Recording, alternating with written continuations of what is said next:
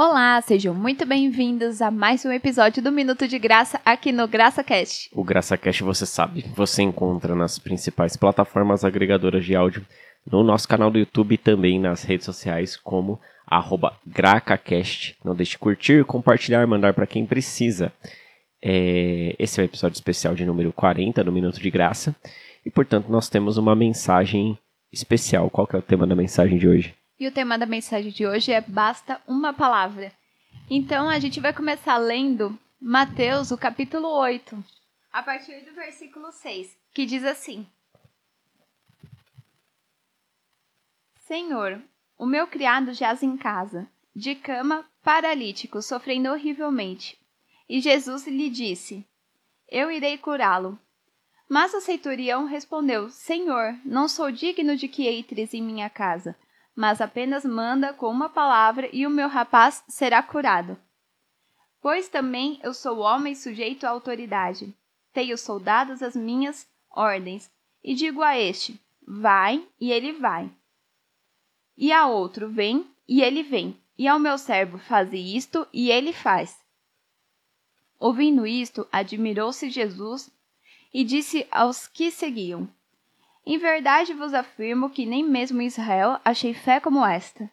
Digo-vos que muitos virão do Oriente e do Ocidente e tomarão lugares à mesa com Abraão, Isaque e Jacó, no reino dos céus. Ao passo que os filhos do reino serão lançados para fora nas trevas, e ali haverá choro e ranger de dentes. Então disse Jesus ao centurião: Vai-te e seja feito conforme a tua fé e, naquela mesma hora, o servo foi curado. A palavra de Deus ela é o nosso refúgio. A palavra de Deus é a nossa regra de vida. Portanto, quando o centurião aqui ele procura Jesus e ele entende a divindade de Jesus e ele entende é, que bastava uma palavra para que Jesus falasse, proferisse, é, através do agir da fé que ele tinha naquela palavra, Jesus então diz: Vai, que seja feito conforme a tua fé. Ele não foi procurando que Jesus fosse até ele, mas ele foi procurando por uma palavra. E nós conseguimos encontrar outros inúmeros exemplos na Bíblia a respeito da palavra, de como a palavra de Deus ela pode nos sustentar nesse momento. O próprio Jesus disse, quando tentado no deserto, que nem só de pão viveria o homem, mas de toda a palavra que sai da boca de Deus. A gente tem outros exemplos é, marcantes, como por exemplo em Hebreus capítulo 11, versículo 3, que diz: Pela fé entendemos que os mundos, pela palavra de Deus, foram criados, de maneira que aquilo que se vê foi feito do que é aparente. O próprio Deus usou a palavra para criar o universo, a humanidade, os animais, as vegetações e o mundo de, num contexto geral.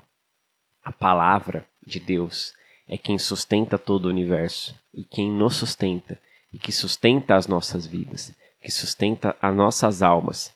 Da mesma forma que a gente também pode encontrar em Ezequiel, no capítulo 37, nos versículos 3 e 4, quando Deus pergunta a Ezequiel se ele pode é, é, reviver, se, os óculos secos podem ser revividos, e aí Deus diz, então, é, Ezequiel diz a Deus que é ele que o sabe, e Deus então diz a Ezequiel, então profetiza, ele profetiza para os ossos secos, e os ossos se juntam, cada osso ao seu osso, e cresce carne, e se torna um grande exército, um grande exército. Portanto, a palavra de Deus ela é o nosso sustento.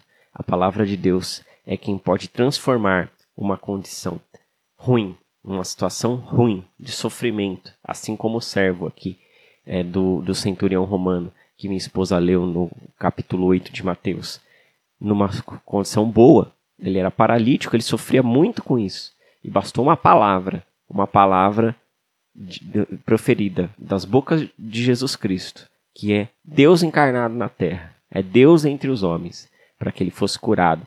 E a palavra também complementa que naquela mesma hora ele foi curado. Naquela mesma hora que foi proferida a palavra de que vá, foi feito conforme a tua fé, seja feito conforme a tua fé.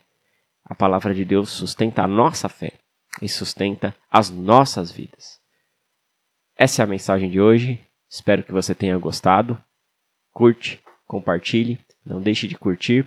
Não deixe de acompanhar aqui a playlist do Minuto de Graça que a gente tem aqui. Agora com um pouco mais de 40 episódios, mas com episódios é, é, especiais, por isso que tem um pouco mais de 40, mas dentro da nossa programação esse é o episódio número 40.